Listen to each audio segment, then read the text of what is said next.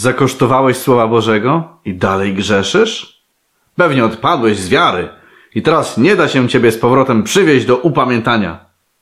Czy takie rozumienie szóstego rozdziału listu do Hebrajczyków jest właściwe?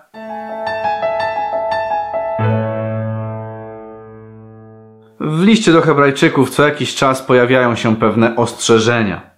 W rozdziale szóstym mamy takie, które wstrząsa każdym. Niemożliwe jest bowiem, żeby tych, którzy raz zostali oświeceni, zakosztowali daru niebieskiego i stali się uczestnikami Ducha Świętego.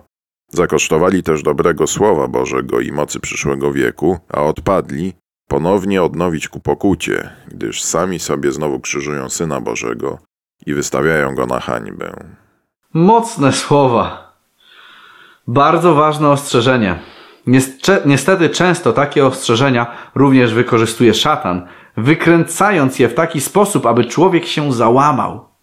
Nigdy coś takiego nie jest celem Jezusa. Zobaczmy może najpierw kontekst tej wypowiedzi. Chociaż bowiem ze względu na czas powinniście być nauczycielami, znowu potrzebujecie, żeby was ktoś uczył początkowych zasad słów Bożych i staliście się ludźmi, którzy potrzebują mleka, a nie stałego pokarmu. Dlatego zostawmy podstawowe nauki o Chrystusie i przejdźmy do tego, co doskonałe, nie zakładając ponownie fundamentu, którym jest pokuta od martwych uczynków i wiara w Boga. Nauka o chrztach i nakładaniu rąk, o zmartwychwstaniu umarłych i sądzie wiecznym. Odbiorcy tego listu powinni byli rozumieć już podstawy chrześcijaństwa, a jednak, jak twierdził apostoł, ciągle potrzebowali mleka. Ciągle potrzebowali, aby uczyć ich o konieczności odwrócenia się od martwych uczynków i o wierze, czy o chrztach itd. Dlatego Paweł daje im takie ostrzeżenie, bo skoro ich doświadczenie wiary nie wzrasta i ciągle są na początkowym etapie, to jest niebezpieczeństwo, że całkowicie odpadną. A jak dalej jest napisane? Wtedy jest to niemożliwe, aby być ponownie przyprowadzonym do, poku- do pokuty. Przed jakim stanem jest to ostrzeżenie zapisane? Czytamy o ludziach, którzy odpadli. Czy zatem odpadnięcie polega na zgrzeszeniu? Czy są to ludzie, którzy po chrzcie zgrzeszyli? Jeśli tak, to każdy jeden już dawno odpadł i nie ma dla nikogo nadziei oraz Jezus daremnie umarł. Niestety, ale po chrzcie ciągle się upada, ponieważ nie tym się różni sprawiedliwy od bezbożnego, że nie grzeszy. Nie, nie. Tak nie jest, ale czytamy. Bo sprawiedliwy upada siedem razy i jednak znowu powstaje, a niegodziwi popadną w nieszczęście. Tym jedynie tym różni się sprawiedliwy od niegodziwego.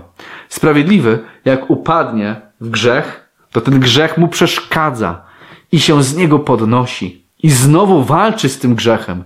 Dlatego właśnie Jan napisał: Jeśli mówimy, że nie mamy grzechu, sami siebie zwodzimy i nie ma w nas prawdy. Jeśli wyznajemy nasze grzechy, Bóg jest wierny i sprawiedliwy, aby nam przebaczyć grzechy i oczyścić nas z wszelkiej nieprawości. To jest napisane do wierzących. Mamy w Biblii również przykłady nawróconych chrześcijan, którzy zgrzeszyli. Na przykład weźmy Piotra, który zachował się jak hipokryta w pewnej sytuacji. A gdy Piotr przybył do Antiochii, sprzeciwiłem mu się w twarz, bo był godny nagany. Zanim bowiem przyszli niektórzy od Jakuba, jadał razem z poganami. Gdy zaś oni przyszli, odsunął się i odłączył, obawiając się tych, którzy byli z obrzezania. A razem z nim obłudnie postępowali i inni Żydzi, tak, że i Barnaba dał się wciągnąć w tę ich obłudę. Lecz gdy zobaczyłem, że nie postępują zgodnie z prawdą Ewangelii, powiedziałem Piotrowi wobec wszystkich: Jeśli ty, będąc Żydem, żyjesz po pogańsku, a nie po żydowsku, czemu przymuszasz pogan, aby żyli po żydowsku? Ten sam Paweł, który zganił Piotra w tych wersetach, również upadł. I oczywiście mówię tutaj o czasie po jego nawróceniu. Zobacz, jak pokłócił się z Barnabą. Po kilku dniach Paweł powiedział do Barnaby: Wróćmy i odwiedźmy naszych braci we wszystkich miastach, w których głosiliśmy słowo pańskie, aby zobaczyć, jak się mają.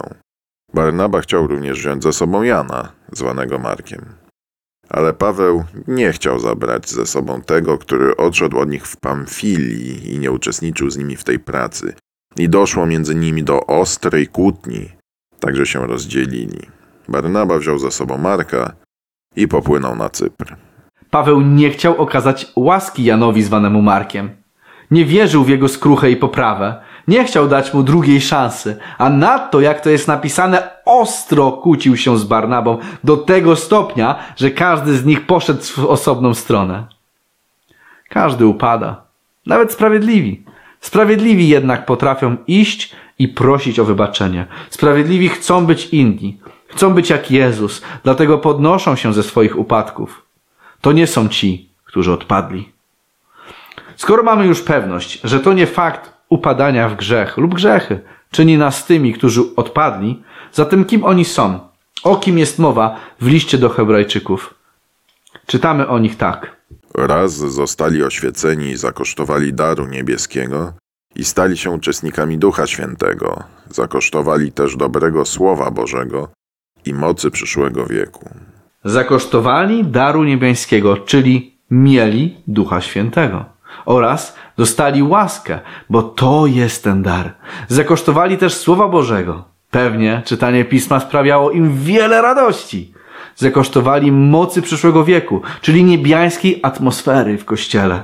Ci ludzie wiedzieli, że ta religia jest dobra. Wiedzieli, że jest w niej wiele radości, że jest to prawdziwa religia.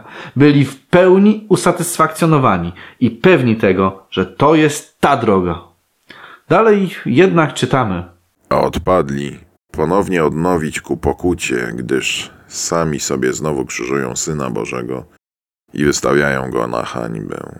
Odpadli, czyli całkowicie odeszli od wiary. Całkowicie wysze- wyrzekli się swojego wcześniejszego doświadczenia. Teraz, gdyby mogli, to raz jeszcze ukrzyżowaliby Jezusa, ponieważ nim gardzą. Naśmiewają się może z innych wierzących. Wystawiają go na hańbę. Jak to tłumaczy współcześniona Biblia Gdańska. Oryginalnie to słowo oznacza wystawiać na widok publiczny. Dlatego może wskazuje na to, że to wyrzeczenie się wiary jest publiczne. Jeśli rzeczywiście taki jest Twój stan, to odpadłeś. I nawet sam apostoł Paweł, widząc taką postawę ludzi, nie widział, jak to by byłoby możliwe takich przy, y, ponownie nawrócić. Jednak już parę wersetów dalej Paweł pisze, Ale chociaż tak mówimy, umiłowani, jesteśmy co do Was przekonani o czymś lepszym i towarzyszącym zbawieniu. Ja również uważam, że skoro oglądasz ten program, to chcesz się jakoś zbliżyć do Jezusa. Więc nie jesteś wśród tych, którzy nim gardzą. Ten fragment to ostrzeżenie przed biernością. Ostrzeżenie, że niedążenie wzwyż powoduje spadanie. Każdy z nas musi uważać, aby czynić postępy. Ziemia bowiem, która pije deszcz często na nią spadający i rodzi rośliny użyteczne dla tych, którzy ją uprawiają, otrzymuje błogosławieństwo od Boga. Lecz ta, która wydaje ciernie i osty, jest odrzucona i bliska przekleństwa, a jej końcem jest spalenie. Jeśli ciągle pada na ciebie deszcz ducha, a ty wydajesz ciągle ciernie i osty, to się strzeż, bo konsekwencją może być całkowite odrzucenie Jezusa przez ciebie.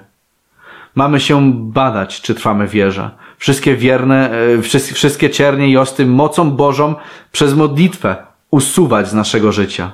Jeśli ktoś tego nie robi, a ciągle potrzebuje mleka, ciągle potrzebuje, aby ktoś go przekonywał o konieczności odrzucenia e, grzechu i martwych uczynków, to powinien się strzec, aby przypadkiem nie odpaść całkowicie. Pamiętaj jednak, że jeśli teraz szukasz Jezusa i chcesz być zbawiony, chcesz z Nim żyć, to absolutnie e, nie jesteś tym, który odpadł. Tu nie jest mowa o chrześcijanach, którzy upadają w grzech, bo niestety, ale my wszyscy mamy z tym problem. Teraz więc wstań twardo na nogach, pełny wiary i odrzuciwszy wszelki grzech, maszeruj za naszym niebiańskim królem, który już dawno ci wszystko wybaczył. To były Cienie Przyszłości. Subskrybuj, daj łapkę w górę, śledź nas na Library, Beatshoot, Telegramie i Facebooku. Cześć!